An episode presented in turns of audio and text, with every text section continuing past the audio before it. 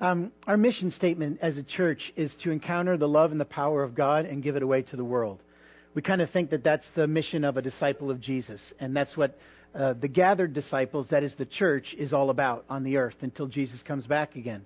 So when we have people who are encountering, encountering God's love and power, and then they're going off to the world to give it away, we kind of like to go rah, rah, rah. So, uh, John and Heather Jesse, could you guys come up so we can rah, rah for you? Go ahead, you can come. Uh, you come up, yeah. John and Heather uh, took a tiny little trip off to India just a little while ago, and so I asked them to take a few moments and share uh, what God did in them and what God did through them there. So it's up to you guys. Um, the first thing I, I, wanted to share that I was hearing during worship was the Lord say, "Freely I have I have received, and I want to freely give." So I feel like even now as I'm speaking, this is an invitation for impartation of whatever we got, what revelation, what truth we got while we were there. The Lord wants to impart to you. Um, gosh, so much happened in 14 days. Um, I'll hit on just a few quick, funny, and serious, and tie it all in stories, and then I'll pass it on. But it started with a city of 35 million people. You can't. It would be like putting 100,000 people in this building. I mean, it's it, it was overwhelming. An overnight train ride, waking up at 3 a.m. covered in cockroaches. Hmm. Praise the Lord. Yes, hallelujah, praise the Lord. That's what they say in India. You say hallelujah, you say praise the Lord. So that was fun. Um, getting to preach in front of four to 500 women. That was powerful. That was scary. Um, praying for a woman who was blind and having her eyesight completely restored. Um, gosh, there was a lot. Um, I think for me, the greatest thing I came away with was um, absolutely no fear. Like, God really poured out his love in me and just really burned away so much. Like, I know that I know in the depths of my soul I'm called to some really dark places, and I'm ready to go. So yeah, so that was really fun just to partner with him and really step into um, who I am. So I didn't, I don't want to say I came back different, but I came back who I am. I like that. Really. Uh, first, I wanted to say that what Heather said there about impartation, um, that is kind of an example of what she was doing the whole time that we were there. We would uh, get up and speak in little five minutes here, ten minutes there, sort of a thing. And she's uh, getting great at getting these little downloads during worship and writing them down. And okay, here we go. Um, but to start out with, the trip was late August into early September, and I first wanted to say thank you to all of you who helped, both monetarily and especially through prayer. Um, the trip turned out much better than we expected. Uh, you hear so much about jet lag. There was none of that when we got there. Um, the trip landed. Uh, we landed in Mumbai, and then we took a 12-hour train ride to the central part of it, India, which was kind of dead center of the nation. Uh, Mumbai itself is about 10 times the size and 10 times the amount of people of New York, so that's what Heather meant, bigger than you can imagine. um, and it's wilder than you can imagine as well. Uh, however, when we went, I did not really go with a agenda mostly because I couldn't figure one out. Uh, it's not that I was going thinking, okay, I'm going to go do this, I'm going to go do that. It's just that I wasn't able to figure anything out other than we're going, why are we going? I guess to say hi and to hug people and to tell them about Jesus. Other than that, I'm, I have no idea. Um, so I went with uh, some fear and uh, some trembling on it. I went with three fresh students from the Indianapolis School of Supernatural Ministry who were running out there left and right and ready to pray for anybody that they could get their hands on. And I went out there myself uh, in kind of inside of my own box, just kind of saying, okay, well, I'll back off and I'll pray while they go out and do their thing. Um, what happened, though, is that I found out that when you go without an agenda and you get ready to speak in front of people without any notes whatsoever, a lot of times God can show up in a much more powerful way than you ever expect. Um, that without an agenda, though, I was able to offer what I had, which to me was very tiny. Uh, what turned out to be pretty big in God's kingdom, though. Uh, little background to myself is that since I've been here, I've been through a whole lot of healing. Um, my healing comes from a lot of trauma, and that major depressive disorder, post traumatic stress disorder is what I've been dealing with for so many years now. So a lot of times you guys may see me just kind of creep into the church, creep out of the church. That's the reason why. Um, I went to India thinking maybe I can escape this. Maybe I'll have so much fun I'll forget about depression. We go to the downtown area. We see a temple. I get this feeling of depression all over me again, and we're worshiping. I can't even speak. I'm crying. And that's when I found out that sometimes depression is actually feeling other people's um, spiritual ailments, so to speak. Um, so depression can also be a sense of discernment. It's not always about us. Sometimes it's about others. Um, so to me, what is the black pit of being suicidal in parts of my life has turned out to actually be a point where I can turn that around to speak it out to other people and to say, I know that you're hurting and let me pray for you. Um, so, literally, the blackest spot can also be the brightest spot in God's kingdom if you let Him work through you. Uh, I felt like God really wanted me to tell you guys that your weakness is very much His strength, and that there is power in His name, much more than you can ever comprehend. Uh, while we were in India, we while we were in India, uh, some of the things that we saw out there was that we saw people that were deaf in one ear healed. Um, we saw people that were blind in one eye healed. Um, I went there thinking there's no power in anything that I'm doing. I'm just kind of standing here being a very weak little conduit uh, for God. And what I saw was a boy come up to me, half paralyzed, walking away, saying, "I'm fine now." Um, yeah, yeah. Um, what's funny about it is that in India they're so desperate that they expect this to happen. So in America, when we see that, we freak out, and we're talking about it for years later. In India, this is yes over there instead of bobbing your head up and down. So it's infectious too. Um, but what you know, we said, "Are you feeling any better?" The guy bobs his head and walks away, and I'm thinking, I just I saw the New Testament right in front of my face, and you're just bobbing your head and walking away. How can you know? But that's that's normal for them. Um, the best for me, though, however, was in that place of weakness we also dealt with a lot of demonic possession over there, and they call it for what it is. They don't say, I'm feeling a little down, I'm feeling a little out, I'm feeling, you know, this or that. They say, I am demonically possessed, I'm having nightmares, and there's demons all over me. Can somebody please pray for me? And these are people that are Muslims coming up to you, they're Hindus coming up to you. It's not just Christians coming into the Christian church, it's everybody.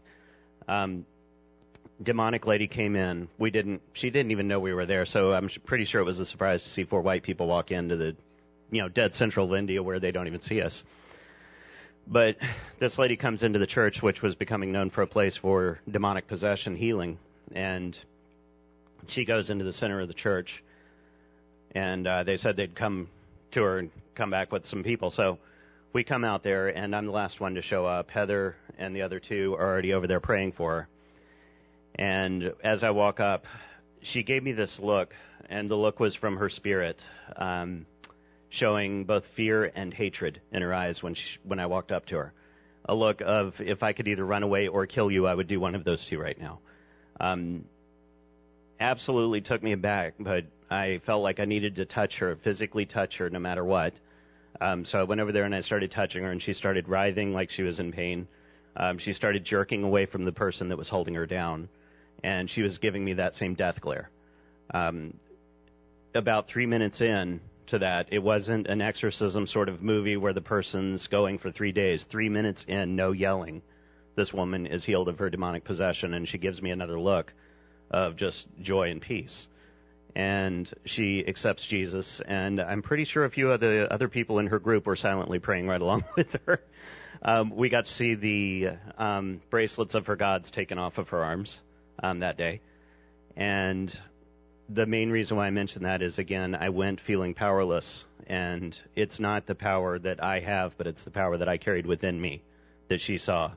And that's when I finally started to believe maybe there is, you know, as a conduit, you can be so much more for God. So that was that was India, and that's also America. Since we've gotten back, we've seen people get up out of wheelchairs. Um, it's not just over there, and it's not just for foreign nations. It's for people who cry out for Him and who stay open to Him, and that's that's really what we wanted to share about our trip. So, thank you all again for supporting us on our trip. Um, we were asked while we were there, so when are you coming back? Please bring your kids. the children there, by the way, absolutely gorgeous. Um, but we were asked, when are you coming back? Um, we are hoping to do return trips, so we've actually kept a bank account open for that, um, just a you know small one. And as the money fills up, we'll head on back again. So you know, anybody feel free to contact us, I guess. But you know that. sorry, first time of me ever having to ask that. Um, but that's about it, though. I mean, that was our trip, and yes, it did change us, and yes, it did reveal us. That's so. beautiful. Good. Why don't you guys stand up? Can you stand? Get up out of your seats. Yeah. Okay. Um, let's pray for these weak conduits. Um, because that is what they are, weak conduits just like us. And let's just ask uh, for the Lord to bless them, uh, to inspire us by the testimony of their faith and the work of God. So just reach out your hands if you would, and let's just pray for John and Heather.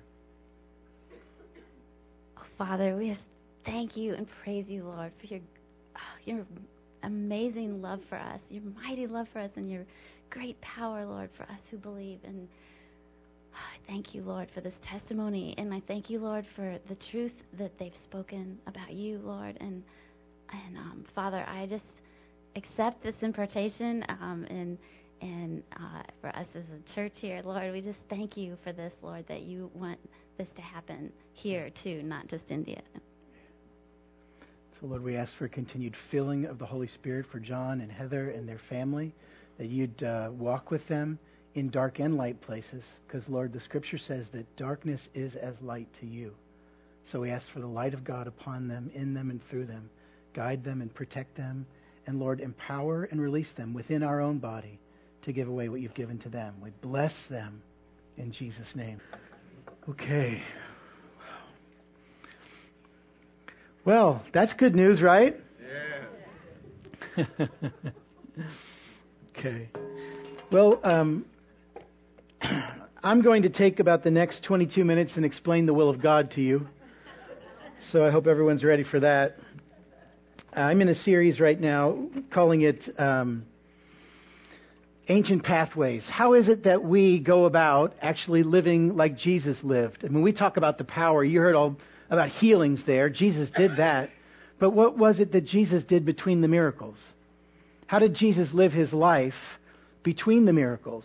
What, what did the, the relationship of Jesus the Son look like to Jesus or to God the Father? How is it that Jesus did all that he did?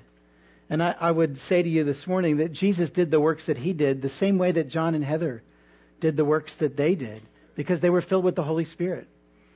And so the work that Jesus did while he was here on earth was not because he was the Son of God. He was the Son of God. Praise God, fully God and yet fully man. But Philippians 2 tells us that Jesus set aside the fullness of the deity. He set it aside and he walked like a man. And so his ministry began when he was filled with the Holy Spirit, the same Holy Spirit that did those works through John and Heather, the same Holy Spirit that's within us who believe in Jesus. So, what does it look like to, to walk like Jesus? And uh, so, I've been talking about some spiritual disciplines solitude, silence, prayer, engaging the scripture, etc. And this morning, I want to talk about discernment. Now, discernment isn't a particularly sexy topic. I understand that, right? Sorry, it's not a bad word. It's in the Bible. Um, discernment is essentially this to know and to do God's will. I mean, that's, that is what we're after as the people of God to know His will and then to do His will. You know, Jesus himself had to learn how to discern God's will. John 5, Jesus says, I only do what I see the Father doing. He had to practice seeing what the Father was doing. Hebrews 5 8, it says that Jesus learned obedience through suffering. Oh, goody, who wants to follow with that, right? But he had to learn obedience. Now, he obeyed every time because he was without sin. But because he'd set aside that divinity, because he was fully man as well as fully God, he had to learn it. He had to learn it the way we do. He had to discern God's will. And so we want to talk about what it means to discern God's will this morning. I want you to imagine, um, you can close your eyes if you want. Imagination is legal, it comes from God. You're walking into a museum, okay? So you're walking into an enormous museum. And imagine that on the, the, the front of that museum, it actually says discernment, knowing and doing God's will. As we walk into that museum this morning of discernment, the, the knowledge and the, the, the power to do God's will, we're just going to take a tour, okay? this is not a graduate class in discernment. This is Discernment 101. And so I put together a little sheet. Does everyone have a little sheet? Um, anyone not have one? Some, some ushers? Thanks, David. We'll come and come around and give you a sheet. We're not going to be following it during the message, but I'm giving it to you to take away because I'm going to cover about two points this morning about knowing God's will. And on the back of that sheet, I have actually put some steps to discernment.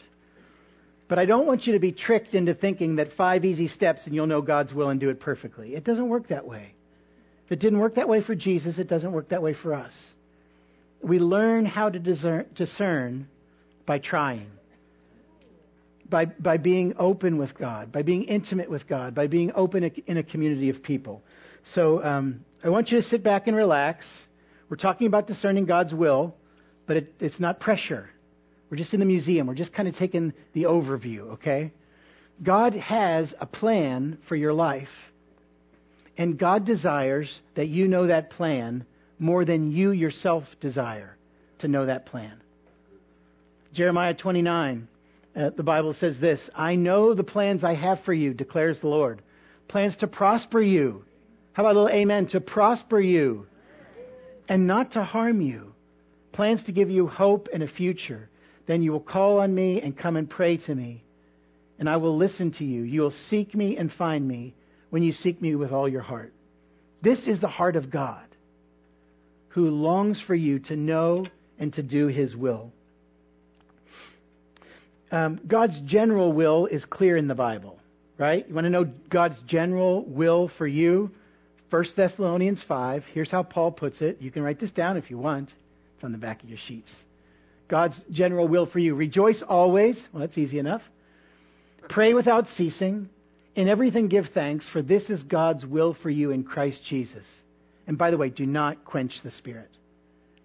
This isn't a joke. This is the revealed Word of God. You wonder at any point in your life, God, in general, what do you want from me?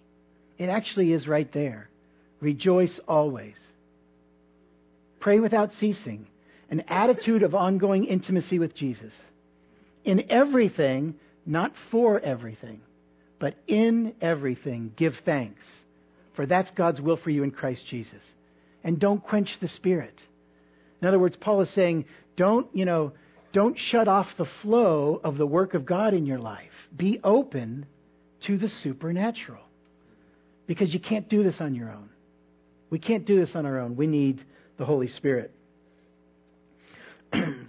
so we, you know, we want to make actual decisions in life, right? Um, husbands, raise your hands. Okay. How many of you have had this experience? Maybe I'm the only one, in which case I'll be embarrassed and my wife will be mad at me. Your wife comes out of the closet and she's got two things in her hands, right? She says, Which one do you think I should wear? All right? There's no right answer here. You realize that, right? But with your best husbandly love and attention, you say, Well, I think that one on the right, you know? And so she looks at him, but she says, Thanks a lot. She promptly puts the one on the right down and puts the other one on, right? And you think to yourself, Why did we do this?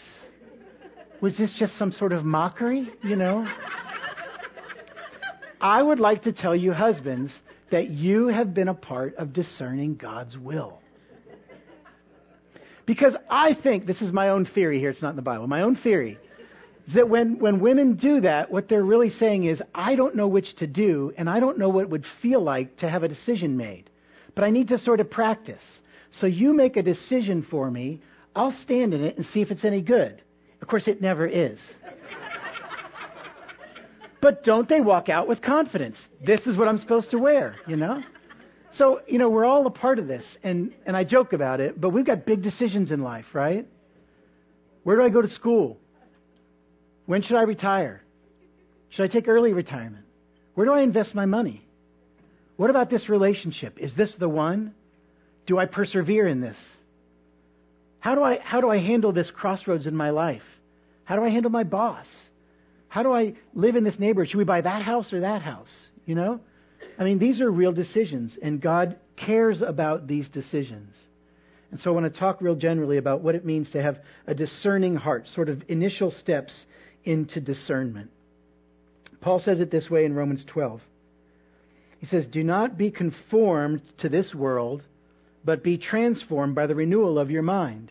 In other words, don't do your life like the world does their life. But there's a different way to do your life. Let your mind be renewed. And he goes on to say that by testing you may discern what is the will of God. By testing, by trying, by thinking, by experimenting, by, by dealing with others, that you might discern what is the will of God. And then he goes on to describe the will of God. Oh, that is what is good and acceptable and perfect. Deep in our heart of hearts, we all want that. We all want the will of God. We want in our lives what is good and what is acceptable and what is perfect. If you didn't want that, you wouldn't be here this morning, seeking after a God that you can't see, trying to follow the guidance of a Holy Spirit that is, is uh, invisible, but you long for it. And God's desire generally for us is that we would pursue those things in our lives that bring us life, and that we would avoid those things in our life that drain life. John 10:10. 10, 10. Jesus is speaking. He says, "You know, the thief, he's talking about the devil, he comes to steal and to kill and destroy."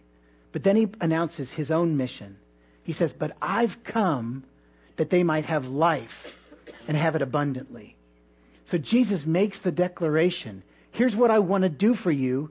I want to give you life. I want to give you abundant life. I mean, what John and Heather were talking about, if you can wake up happy with cockroaches on you, if you can be uh, at peace in a city of 35 million people, if you can touch a leper and declare the good news, that's overflowing life, in my opinion. And it's not just for there, it's for here, it's for you. That's the, the longing of God. But I just don't want you to, uh, I don't want you to imagine that for a second when Jesus says, I came to give you life and life abundantly, that, that Jesus is actually saying, I want you to be happy and at ease.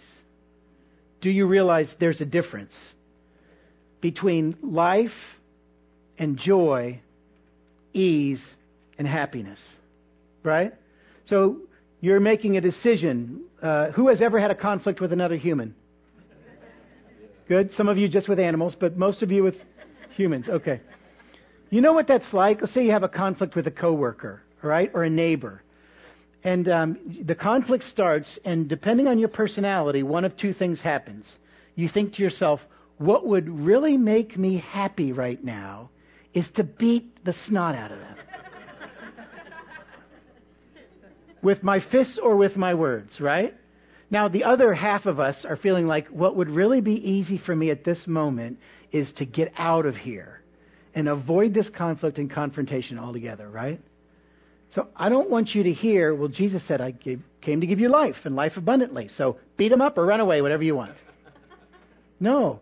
Sometimes life and joy are different than ease and happiness life might well mean for the one who wants to give it to him to, you know, set, center and s- settle themselves in God and begin to do the Jesus thing. Love your enemy.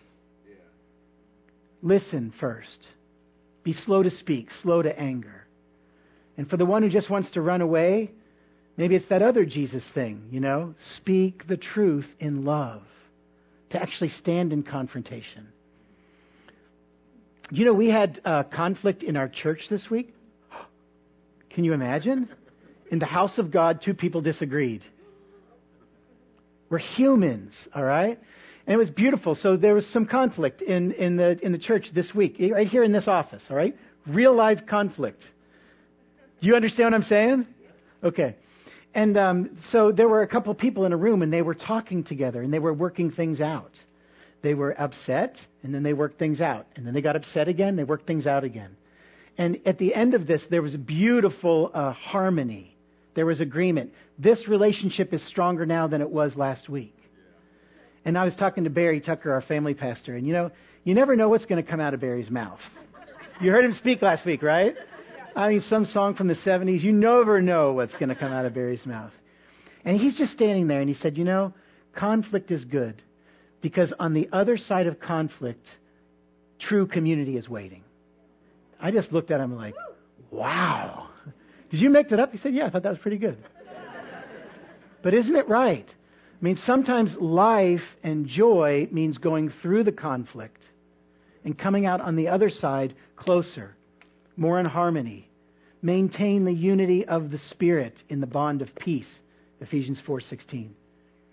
You know, Jesus had conflict on earth.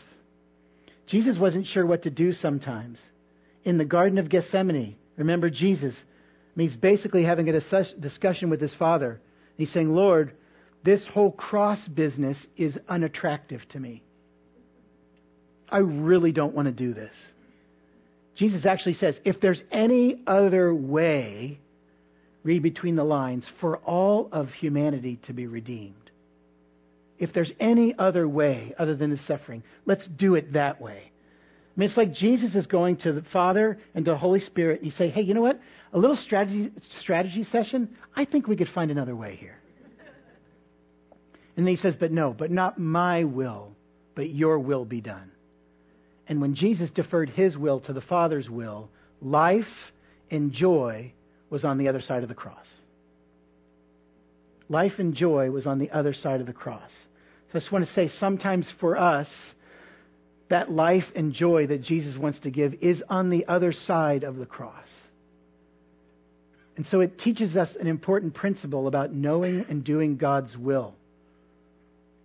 Just because you're suffering does not mean that you've missed God's will. I know that is not a fun thing to hear.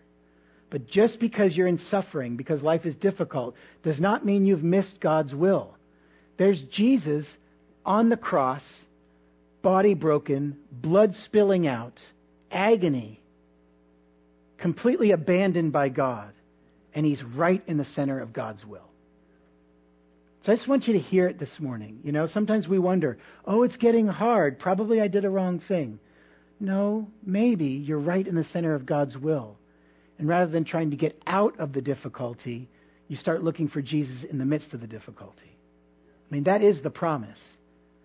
When, John, when Jesus is praying in John, 4, uh, John 17, he actually says, Father, I don't want you to take them out of the world, but I want you to be with them in the world. I, let, let's both of us, me, you, and the Holy Spirit, be with them in the world so they can give away what we have, and that's love and unity. Deep joy is the result when you have come to a hard place, you've pressed in, you've acted in humble courage, and you've come out to the other side at a deeper level of community. That's what God wants to do sometimes. It's His will for us sometimes. You know, God has given us the ability to hear his voice. We can actually know what God wants us to do. In John chapter 10, Jesus is speaking. He loves the figure, you know, the analogy of the sheep and the shepherd. Um, does anyone realize how stupid sheep are? okay, let the reader understand. Okay, um, this is what Jesus says My sheep hear my voice, and I know them, and they follow me. I give them eternal life, and they will never perish, and no one will snatch them out of my hand. If you belong to God, you've placed your faith in Jesus for the forgiveness of your sins. You've asked Him to come and rule and reign in your life. Then the Holy Spirit is within you, and you are a part of the flock of God. I mean, you may have been born as a sheep in the flock of God five minutes ago when John and Heather were speaking or 50 years ago. But the promise is this if Jesus is in you, you can hear his voice. And I just want to declare to you this morning that reality that whether you feel like you're good at it or not, whether it's been a successful venture trying to determine God's will for you, in your life that you can hear the voice of God. Don't take my word for it. Jesus said it. My sheep hear my voice. I know them, and they follow me. There's another part of discernment. It's not just hearing the voice of God. It's not just a desire and a belief that we can hear from God. It's also the desire to what? Actually obey the voice of God. So I'll just, I'll give you an easy way out if you want it. If you don't want to do God's will, don't ask God what his will is. I mean, that's the easy way out, right? Just do whatever you want and see how that works out for you. I mean, probably we're here in church because we did that at one, two, or a million times in our life. We did whatever we want and we found out how it worked. And now we're here, oh God, I really need you. No, Jesus, I really want to hear your voice. In John 7, Jesus makes a real interesting statement about knowing and doing the will of God. He says, uh, John 7, if anyone's will is to do God's will, okay, if you want to do what I want you to do, if anyone's will is to do God's will, he will know whether the teaching is from God or whether I'm speaking on my own authority.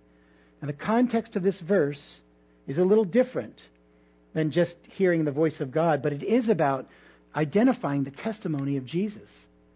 So Jesus is laying out the principle. If you want to do my will, you will know my will. But I think the, the, the longing to do the will of God is a prerequisite to discerning the will of God. In other words, Jesus wants the yes before he puts out the proposal. Jesus wants the, the, the yes of faith in your heart before even he tells you what the deal is. That is true faith in Jesus. It's like, Jesus, if the deal's coming from you, I want it. As opposed to, well, God, I'd really like to know what you think about this. You know, maybe we could come up with something together. I mean, nothing too hard. But, you know, I mean, I want your plan for the most part. I, I just think Jesus is saying, no, it doesn't come that way. Jesus was never particularly uh, soft when it came to following him, right? Take up your cross and follow me. That's tough. Oh, unless you hate your mothers, your brothers, your sisters, you can't be my disciple. Hey, hold on a second. What's going on here? I mean, he was firm about it because Jesus was communicating this is an all in thing. This is wholeheartedness. This is single eyed focus. Jesus says, if you want to do my will, I'll show you my will. A willingness to obey. So, believe it or not, one of the steps of discernment is indifference. Okay, I lost half of you there. You're like, hold on, Randy. You just got me finally caring and wanting to do God's will, and now you're saying indifference. But this is what I mean. The, uh, a, a, crucial step in dis- determining God's will is the prayer of indifference.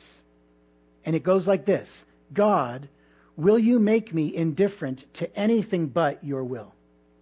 That's the prayer of indifference. Will you make me, personally, right here, indifferent to anything except your will? It's what Jesus said in the garden. Not my will, but your will. It's what Mary said in Luke 138. Remember Mary? You know, the little, what, 14, 15 year old virgin? There she is. The angel comes.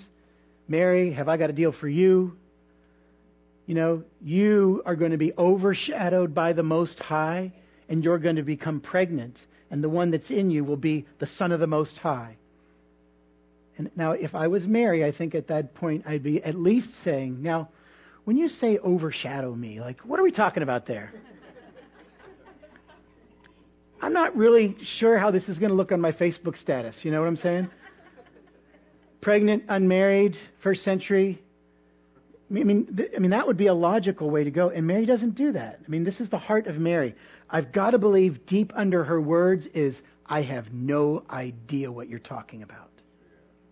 But the words that come out of that heart prepared by God let it, meet, let it be to me according to your word. In other words, Mary's saying, I don't understand it.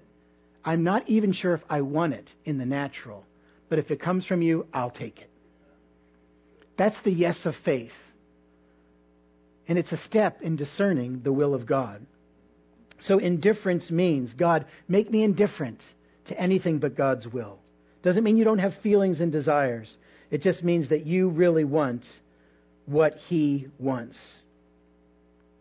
There are some questions to ask on the way to indifference. I put them on the back of your sheet there. Some questions to ask on the way to indifference. Because if we don't come to a place of indifference towards anything but God's will before we make a crucial decision in life, essentially when we sit down to listen to God or when we go to people for advice, we're just entering into a rigged election. Do you know how that works? I know what I want, and I know God loves me, so I'm pretty sure God wants me to have what I want. So I'm going to get a bunch of evidence that concurs with what I want God's will to be for me. I'm going to get it all out there. I'm going to pile it up big. I'm going to avoid the other stuff. And then I'm going to go to the Lord in humble prayer. And I'm going to go to people around me and ask them, What do you think? And I'm going to tell them all the stuff that shows me that God's will is what I want. That's a rigged election. Is it surprising that we come out of that time with God and we've heard God say to do what we already know in our hearts we want to do? We have to be careful. And that's why the prayer of indifference God, is there anything that needs to die in me so that the Holy Spirit can be born completely afresh and do His will through me? Is there anything in my life that needs to be set aside for now so that I can know and see and do God's will for me right now? Those are the questions on the way to indifference. And again, that's not indifference of I don't care. That's an indifference that says, I care so much about God's will in my life that I will only do what I know He wants me to do. So, one last little sidebar here before I close. And that is, you know, I, I said just because you're in suffering doesn't mean you're outside of God's will. Uh, you know, that wasn't very fun for some of us. There's another side to that. When I was in college uh, about a thousand years ago, I was at a conference, and there's uh, like 10,000 college students there in Chicago. And a, a well respected uh, speaker got up, person I still respect to this day. And they said, if you're trying to figure out God's will, you just look for the hardest thing, and that's God's will. And that messed me up for years. I was searching through the Bible. Where is that? I mean, for Jesus, it was hard, right? But I never, I can't find that in the Bible. Do not assume that the hardest thing is God's will. It, just because you're in suffering doesn't mean you're outside of God's will. But just because it's hard doesn't mean that it is God's will. Life and joy. That's God's plan for us. To prosper, to have a hope, to, to, to rejoice always. I mean, that's a part of it too. So don't assume that the hardest thing, the thing that you detest, is the thing that God wants. Philippians 2:13 For it is God who is at work in you both to will and to work for his good pleasure. That's a sweet verse. Memorize that one. It's God at work in you both to will and to work for his good pleasure. God is the one who's doing the work in you so that with all your heart you'll desire God's will. And then with His ability, you can do God's will. So there, you know, we can fall off on either side, and I'm asking you to go down the middle. The radical middle, that's us in the vineyard, right? The tension of the now and the not yet. The suffering in the midst of joy. The joy that can come out of suffering. That's where we stand. I'll leave you with this this morning James 1 5. James just puts it out real clearly. If any of you lacks wisdom, ask God. God who gives generously and ungrudgingly, and it will be given to you. I mean, that, after all, is a perfect prayer to a perfect father. I mean, what, what parent in their right mind who has a child that comes up and says, I really want to do the right thing? Will you help me? Some of the parents are saying, I've never heard that before. but what parent who hears that doesn't just heartbreak, oh, I want to help you. It might be the hard road, but I'll be with you in the midst of it. God longs for us to know and to do His will. Let's pray. Communion servers, could you come forward? God, we thank you that your will is that we would know your will and to do it. And I ask God for grace and faith and courage in us to walk down that path of humble indifference to anything but your will. Lord, to ask the hard questions, to open ourselves to you, to hear your voice, to listen to the community of faith, and then, Lord, to have the courage to do it when we know what your will is, so that the world may know that the Father sent you. We pray in your name, Jesus. Amen. If you've given your life to following Christ, He lives within you. This is your time to thank Him for what He's done. You can come forward and you can take a piece of the bread. It's the body of Christ broken for you. Dip it into the wine or the juice, juice on the inside and wine on the outside, which is the blood of Christ, literally poured out for you to wash away your sins so that you could be in the presence of God, to know His will, and be empowered to do it. So when you're ready, please come forward. There's probably lots of response possible this morning, and so I'll leave the Holy Spirit to do His work in you. Uh, if there's a response that uh, you need to make towards the Lord from uh, from our time of worship or the time of teaching or whatever God did in your own heart. But um, there was some praying here before the first service, and they felt like specifically there was a word of encouragement from God. And so I want to I want to read that. I remind you when we get words like this, this isn't the Bible, but this is uh, this is the Spirit of God speaking through people. This is the Spirit of God speaking and bringing encouragement. So we don't quench the Spirit, we listen and we test. So if this is for you, then um, respond as you will. This is God speaking. My heart overflows with love and goodness toward you. Look up. I'm calling you up and out of the things that wear you down and bring discouragement. Set your eyes on me. Set your hearts on me. Set your whole being on my path. I'm lifting you up and out of those dark places. I'm bringing healing to those worn and tired places. My name is above all names. I will do what you say, and I will do. I, I will do what I what you say I will do, and I ask only this: just come. Just come into my presence. That's all. Just come to me. I will do the rest. I'm the one who heals. I'm the one who restores. I'm the one who does the deep work in you. You need not strive. Just come to me. I will work on your behalf because my love and kindness towards you has no end.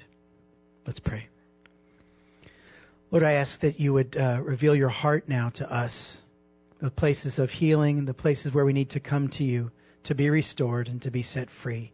And I ask God for that spirit of wisdom and revelation and the knowledge of you, just as Paul prayed, that we would know you better, to know your will and to do it for the glory of Jesus. Amen. If you would like someone to pray for you this morning or pray with you, please come forward. Any of these across the front would be happy to pray for you. If you just want some time in the presence of God, you're welcome to stay seated here. We'll have some music on prayer ministry team training starts in a few minutes uh, over in the community room. And uh, go in peace to love and serve the Lord. Have a great day.